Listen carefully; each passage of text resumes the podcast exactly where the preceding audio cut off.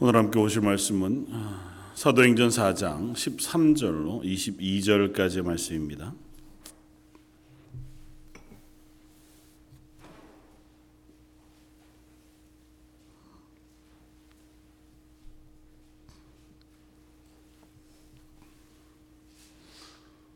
사도행전 4장 13절로 22절까지. 우차하였으면 한 목소리로 같이 한번 봉독하겠습니다. 그들이 베드로와 요한이 담대하게 말함을 보고 그들을 본래 학문 없는 범인으로 알았다가 이상히 여기며, 또 전에 예수와 함께 있던 줄도 알고, 또 병나은 사람이 그들과 함께 서 있는 것을 보고 비난할 말이 없는지라 명하여 공회에서 나가라 하고 서로 의논하여르되, 이 사람들을 어떻게 할까? 그들로 말미암아 유명한 표적이 나타난 것이 예루살렘에 사는 모든 사람에게 알려졌으니 우리도 부인할 수 없는지라. 이것이 민간에 더 퍼지지 못하게 그들을 위협하여 이후에는 이 이름으로 아무에게도 말하지 말게 하자 하고, 그들을 불러 경고하여 도무지 예수의 이름으로 말하지도 말고 가르치지도 말라 하니, 베드로와 요한이 대답하여 이르되, 하나님 앞에서 너희의 말을 듣는 것이 하나님의 말씀을 듣는 것보다 옳은가 판단하라. 우리는 보고 들은 것을 말하지 아니할 수 없다 하니, 관리들이 백성들 때문에 그들을 어떻게 처벌할지 방법을 찾지 못하고 다시 위협하여 놓아주었으니, 이는 모든 사람이 그 된 일을 보고 하나님께 영광을 돌림이라. 이 표적으로 병 나은 사람은 40여세나 되었더라. 아멘.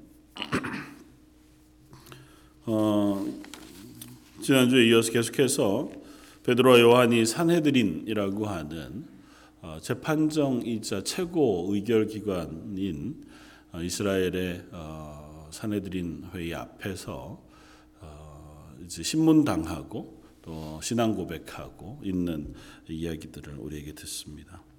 오늘은 그 가운데서 특별히 19절 말씀에 베드로와 요한이 대답하여 이르되, 하나님 앞에서 너희 말을 듣는 것이 하나님의 말씀을 듣는 것보다 옳은가 판단하라고 선언하자 고백하고 있는 이 고백을 좀 주의 깊게 생각해 볼 수 있으면 좋겠다 생각이 되었습니다.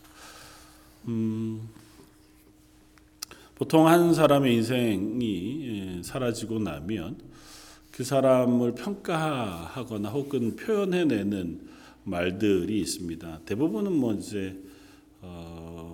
어떤 묘비명으로도 기록되어지기도 하고, 또 그 사람에 대한 추억 속에 이야기를 하다가 보면, 아, 그분은 어떤 분이었다, 참 좋은 사람이었다, 이렇게 한마디로 평가되어지기도 하고, 야, 그 사람은 정말 열심히 있었던 사람이다, 뭐 이렇게 표현될 수도 있고, 다른 건 몰라도 가족들을 끔찍히 사랑했다더라, 뭐 그렇게 이야기될 수도 있는, 여러 가지의 그 사람에 대한 평가들이 있을 수 있을 거라고 생각이 돼요.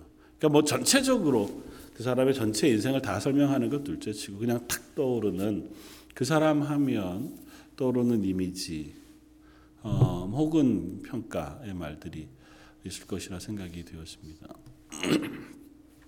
자기 묘비명을 직접 쓰고 갔던 사람 중에 버나드 쇼라고 하는 사람은 그 묘비명을 이렇게 썼다고 해요. 우물쭈물하다가 이렇게 될 줄 알았다, 뭐 그렇게 써놓은 사람도 있었다 하는데, 양화진에 가면 한국을 향해서 왔던 선교사들의 묘가 있고, 그 가운데는 참 그들의 인생을 한마디 한 줄의 문장으로 설명해 주는 아름다운 묘비명들을 우리가 읽을 수 있습니다.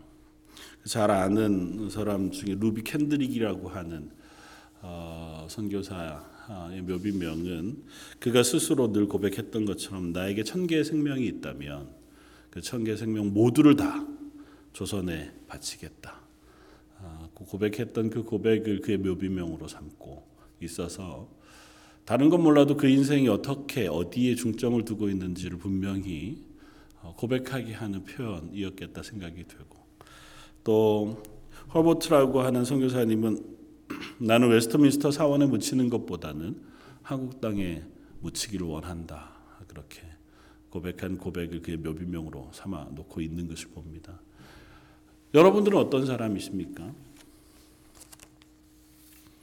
아직은 조금 시간이 남아있지만 내 인생을 마무리했던 그 순간에 사람들이 나를 어떤 사람으로 기억하게 될 사람일까요? 아니면 소망 가운데 기대 가운데 나는 이런 사람으로 기억되었으면 좋겠다 하고 하는 어떤 고백들이 있으신지요? 좀 우리가 잘 생각하기 싫어하는 것들 중에 하나이기도 하지만 한 번쯤은 내 인생이 어떤 단어로 표현되고 있는가를 질문해 볼 만한 질문이겠다 생각이 됩니다. 정신없이 살기도 하고 또 가끔은 내가 뭐 하고 있나 싶기도 하지만 그래도 우리는 어쨌든 매일매일을 살아가고 또 하나님 앞에 그리스도인으로 부르심 받은 시간들을 이 땅 가운데에서 살아냅니다. 분명한 목적을 가지고 무엇을 이루어내는 건 아니라 할지라도 우리가 매일매일을 그리스도인으로 살아가는 그 삶을 난 그래도 이렇게 살고 있다 혹은 이렇게 살았으면 좋겠다 하는 고백 하나쯤을 우리가 마음에 둔다면 조금은 우리의 삶을 그리스도인으로 조금 더 진중하게 좀 살아내고 또 한편으로는 기쁘고 감사하게 살아낼 수 있겠다 생각이 되어집니다. 오늘 본문에 나온 베드로와 요한은 그런 의미에서 아주 분명한 삶의 고백을 가진 것 같아 보입니다. 산헤드린이라고 하는 이 회의는 지난주에 살펴보았지만 사두개인, 제사장, 바리새파 사람들, 서기관들 그러니까 당대의 이스라엘에 있어서 가장 똑똑하고 또 가장 신앙이 좋고 하나님의 말씀인 율법을 가장 정통하게 알았을 뿐만 아니라 정치적으로도 가장 실력 있는 사람들의 모임이었습니다. 그리고 그곳에서 모여 있는 사람들은 다른 누구보다도 하나님의 말씀을 잘 안다고 스스로 평하는 사람들이자 사람들에게 그 율법을 가지고 재판하는 자리에 있는 사람들이었습니다. 그러니까 이스라엘은 로마의 통치 아래에 있지만 산헤드린이라는 곳에서 대부분의 재판을 완성합니다.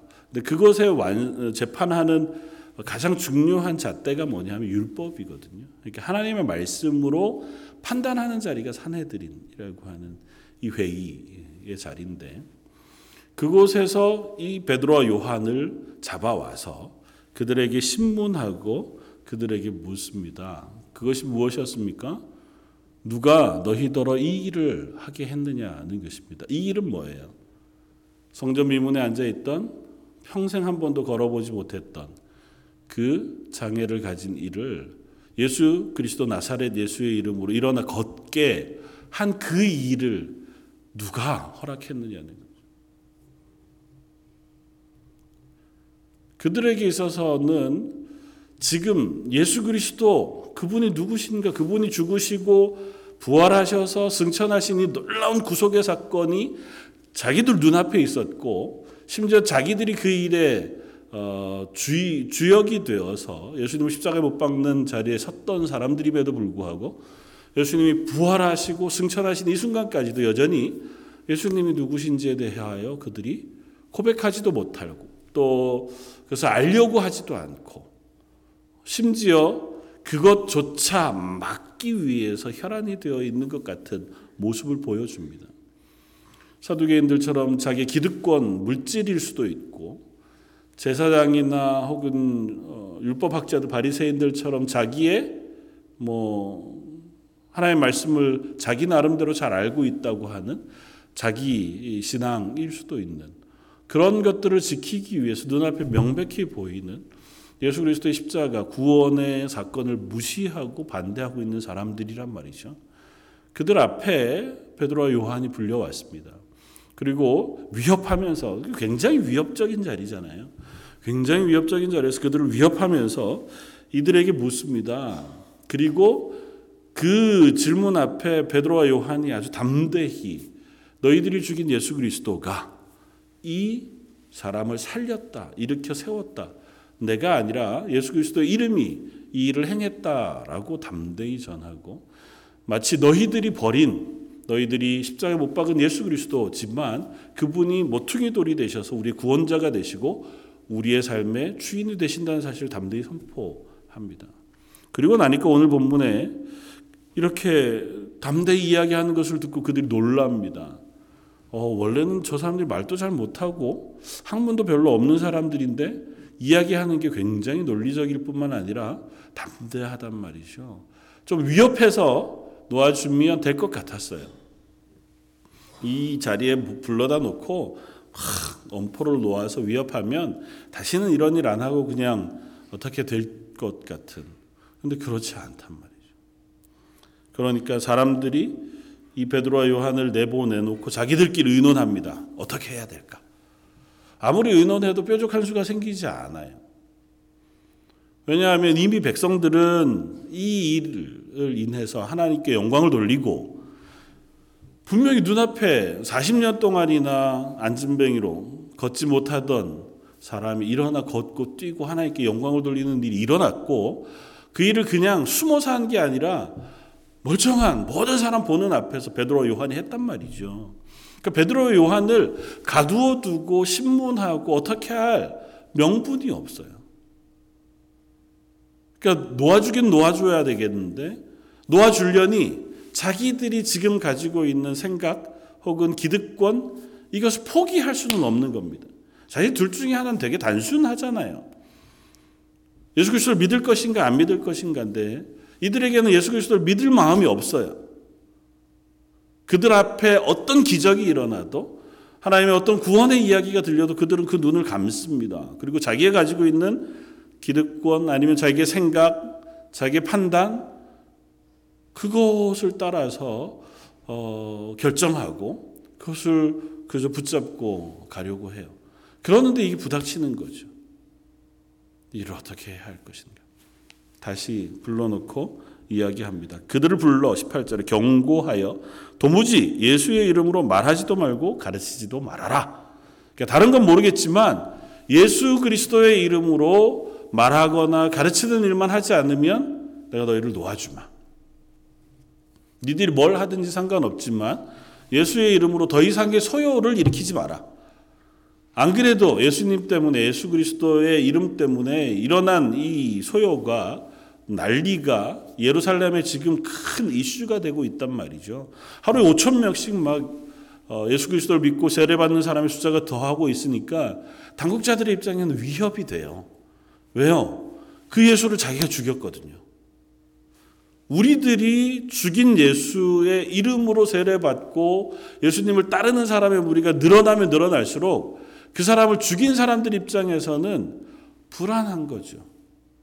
저 사람들은 분명히 예수 그리스도를 믿는 사람이기 때문에 그 결정을 내렸던 우리를 미워할 것이거나 혹은 거절할 것이거나 우리의 권위가 당연히 떨어지는 것은 말할 필요도 없는 거죠. 그러니까 이 일을 막고 싶은 거예요. 요쯤에서 더 이상 확산되는 걸 막고 이쯤에서 그 사람들의 소요를 잠재우고 싶은 거죠. 그러니까 위협해서 베드로와 요한에게 이 일을 금하게 하고 이제 쫓아내보낼 생각을 합니다. 그들 앞에 베드로와 요한의 대답은 이것입니다. 하나님 앞에 너희의 말을 듣는 것이 하나님의 말씀을 듣는 것보다 옳은지 한번 판단해봐라. 우린 너무 분명하다. 당신들이 무슨 얘기를 해도 우리가 살 방법, 우리가 걸어가야 할 길은 너무 명확하다. 하나님 앞에서 하나님 말씀 듣는 게 너희들 말 듣는 것보다 100번 옳은 일이 아니겠나. 입장을 바꿔놓고 생각해봐라. 너희는 하나님의 말씀을 들을 건지 사람의 말을 요구를 따를 건지를 결정하라고 하면 어느 것을 선택할 거냐. 당신들도 당연히 하나님의 말씀에 순종할 것 아니냐. 그렇다면 우린 하나님 앞에서 하나님의 말씀을 순종하는 것이 옳다고 생각한다. 이것이 베드로와 요한의 대답이었습니다.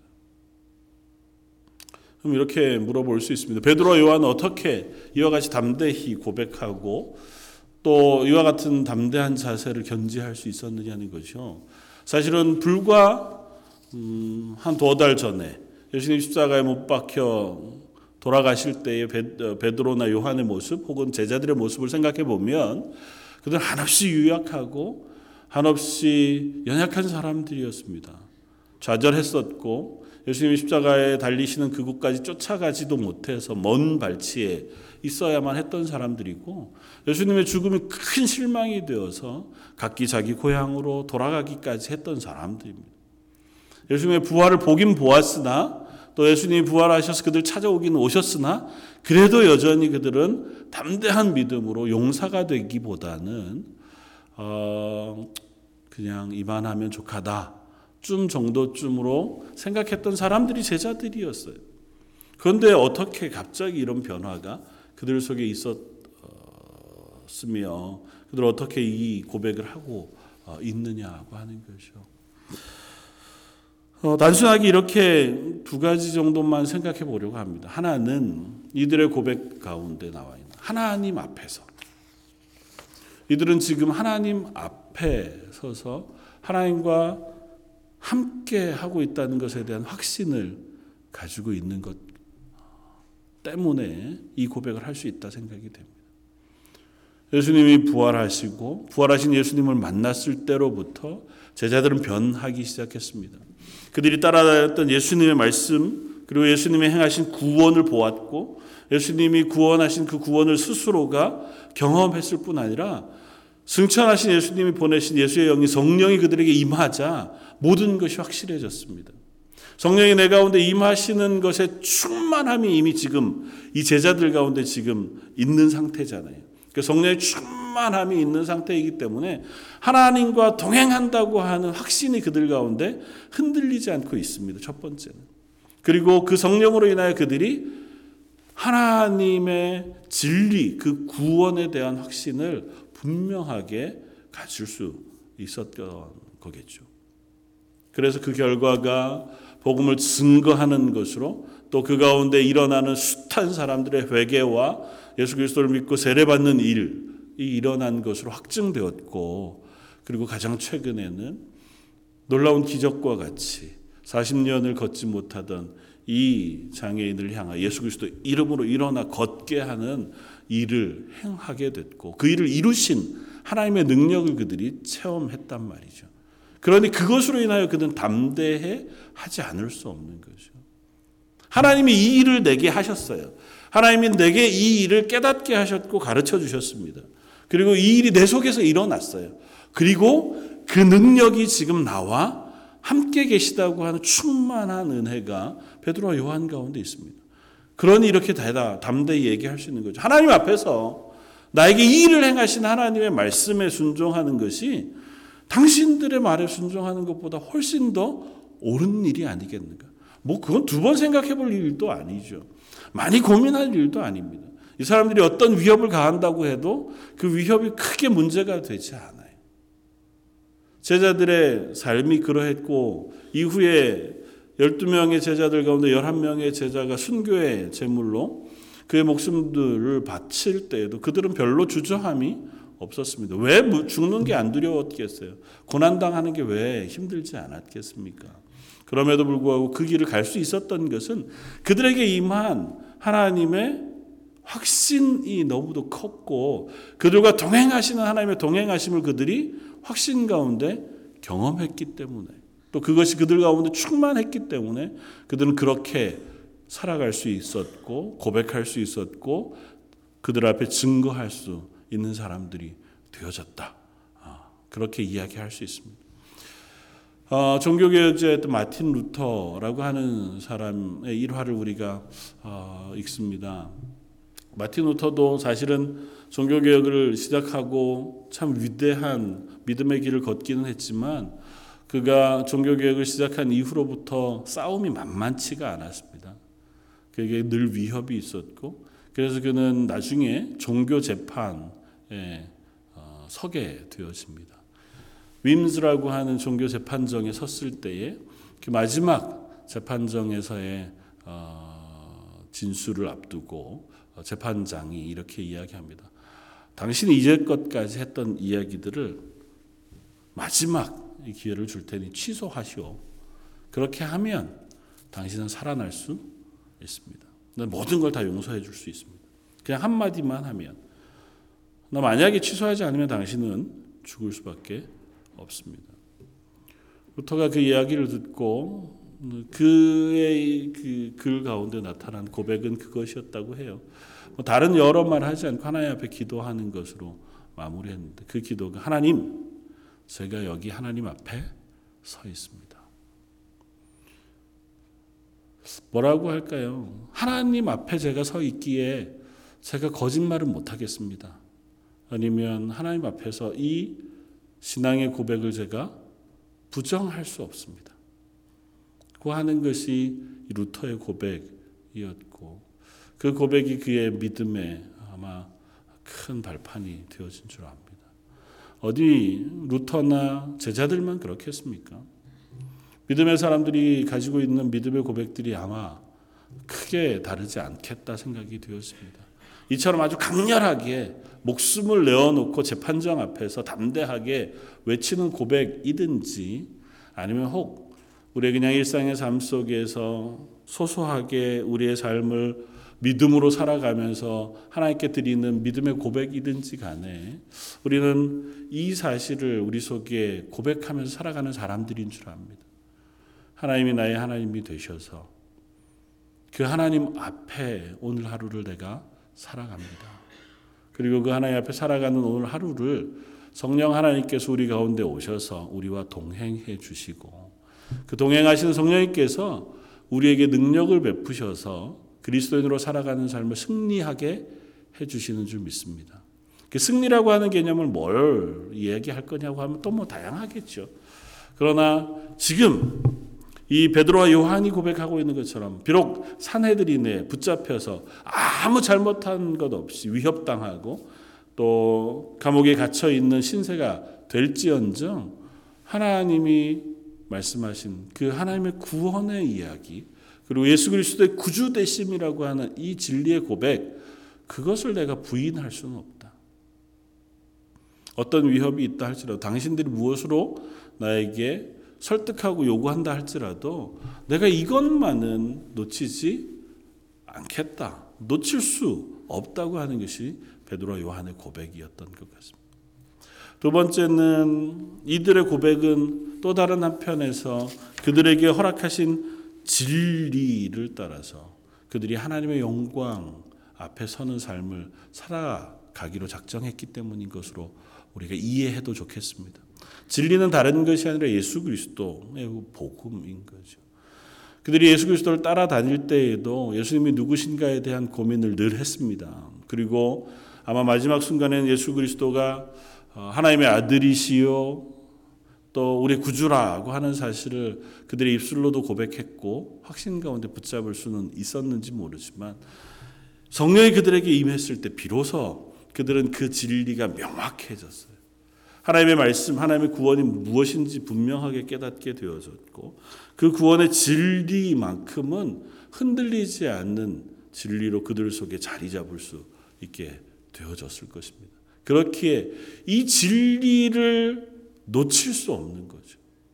예수 그리스도라고 하는 진리, 그 구원의 진리를 그들은 포기할 수도 혹은 다른 것으로 바꿀 수도 없는 노릇인 거죠.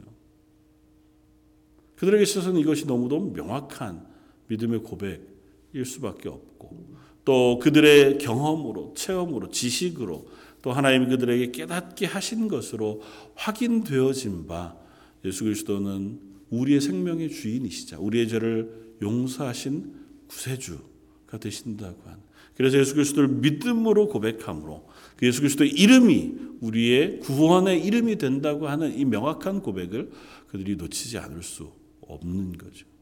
그리고 그것이 하나님께 영광이 된다는 사실을 이들은 분명히 고백하고 있습니다.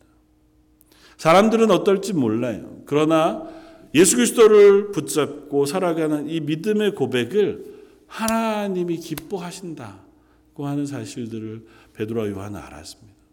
그리고 그것을 알았기에 하나님이 기뻐하시는 편에 나는 설 것이다 고 하는 그와 같은 고백을 그들은 가질 수 있었습니다. 저와 여러분들이 그리스도인으로 살아가는 데에도 아마 이 고백이 굉장히 중요한 우리의 판단의 근거가 되고 또 무엇을 선택하는 이유가 돼 가리라고 믿습니다.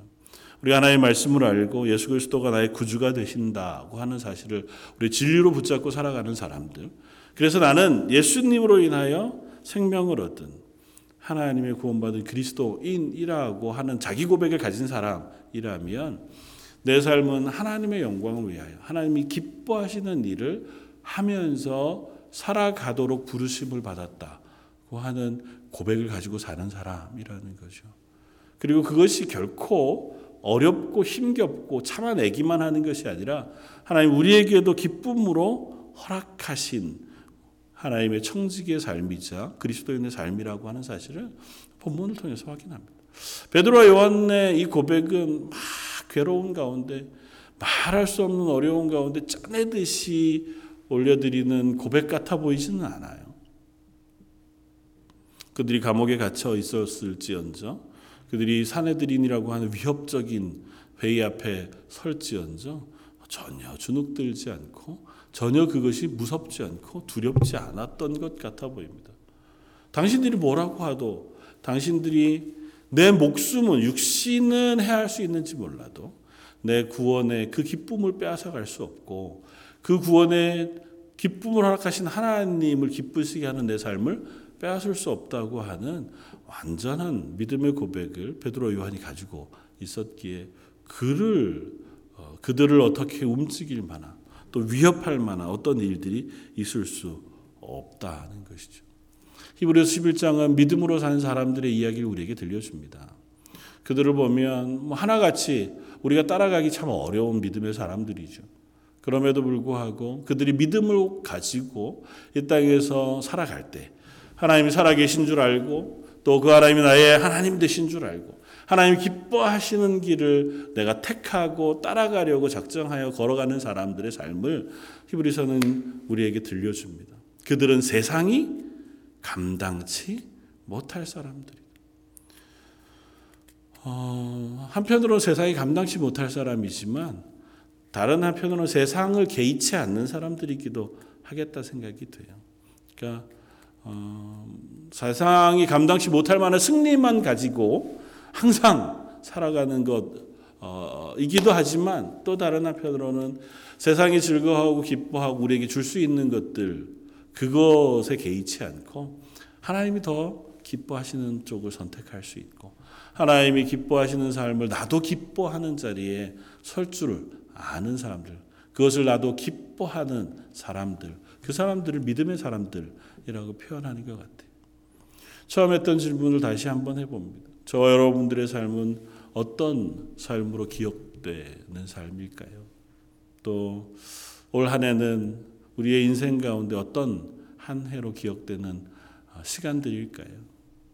막 전력 투구해서 피투성이가 되기까지 분투의 믿음으로 싸워가는 그런 한 해 혹은 그런 삶을 살아가는 것도 참 의미 있고, 또 그런 일들이 우리 앞에 놓여진다면 그렇게 살아갈 수 있도록 하나님 저에게 믿음을 주십시오, 은혜 베풀어 주십시오, 그렇게 기도해야 하는 것이 마땅하겠지만 참 우리의 지금 살아가는 삶은 그와 같은 정도쯤의 분투나 싸움을 요구하고 있지는 않은 것 같아요. 친구 선교사님들이나 또 여러 곳에서 복음을 전하는 분들의 이야기들을 함께 나누다가 보면 참 한편으로는 미안하고 죄송해요.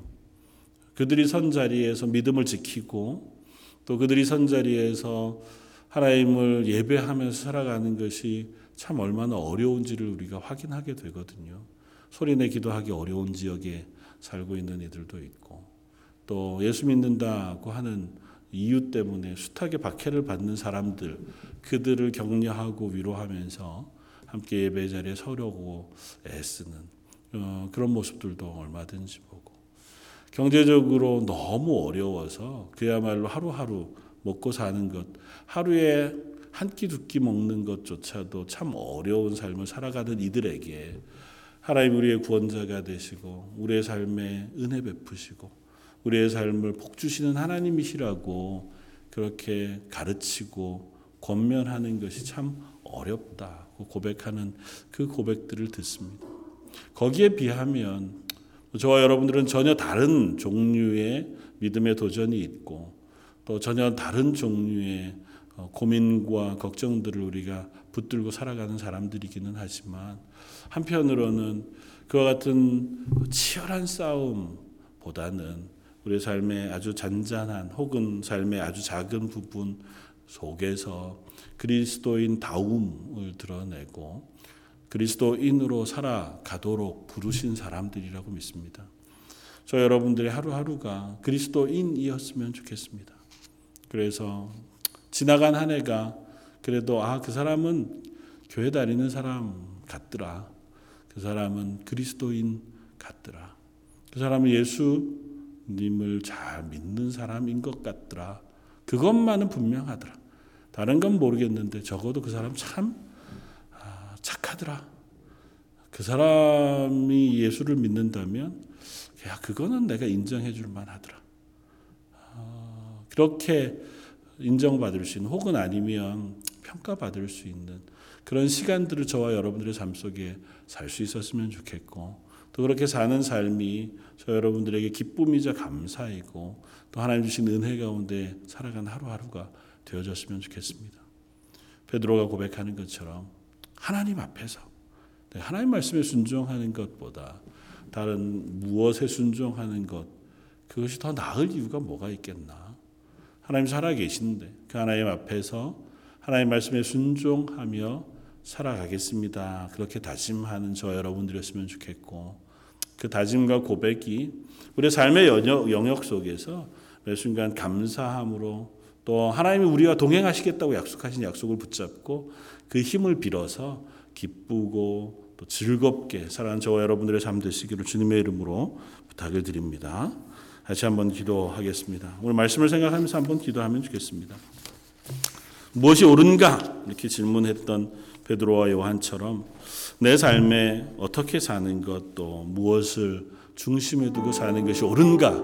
하나님 묵상해 봅니다. 우리가 선택하고 걷는 길, 또 믿음으로 살아가려고 애쓰는 그 순간순간을 하나님 은혜로 덮어주시고 특별히 성령에 충만한 것으로 덧입혀주셔서 하나님의 능력을 덧입어 이 땅에 그리스도인으로 살게 해주십시오. 매일매일 하나님을 기뻐하며 하나님의 말씀에 순종하는 그러한 삶 살게 해주십시오. 우리 가정, 교회 되게 해주십시오. 우리 한 목소리 같이 한 번만 기도하시겠습니다.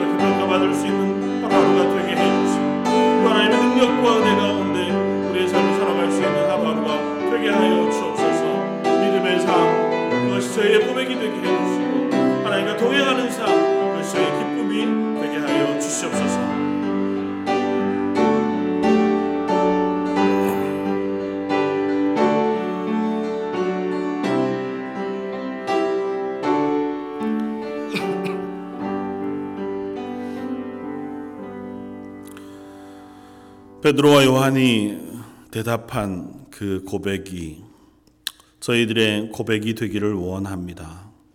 하나님 앞에서 하나님 말씀에 순종하고, 또 하나님이 우리에게 허락하신 구원을 기뻐하고 하나님 부르신 그리스도인으로 살아내는 하루하루의 삶을 살기를 소원합니다. 그들에게 부으셨던 성령의 충만한 것을 저희에게 부어주시고 성령이 저희와 동행하심으로 그 능력을 덧입어 이 땅 가운데 매일을 그리스도인으로 살게 해주시고 그 살아가는 하루하루가 기쁨이며 감사이게 하여 주옵소서. 여전히 저희들에게도 저희를 향해 달려오는 숱한 도전들이 있고 유혹과 또 우리를 넘어뜨리려고 하는 숱한 공격들이 있는 것을 고백합니다. 하나님, 저희가 연약하여 그것들을 인하여 아파하고 넘어질 때도 있고 또 흔들리며 혼란스러울 때도 있지만 성령님께서 하나님이 저희의 마음속에 동행하시고 저희 길을 인도해 주셔서 믿음으로 담대하게 그 길을 걷게 해주시고 걷는 그 길 가운데 늘 하나님으로 인하여 만족하며 감사한 하나님의 사람들 되게 하여 주옵소서. 예배 가운데 임하신 하나님, 오늘 예배 가운데 나온 성도들과 저희 런던 제일장로교 성도들의 모든 삶을 붙잡아 주시길 원하오며 모든 말씀 예수님 이름으로 기도드립니다. 아멘.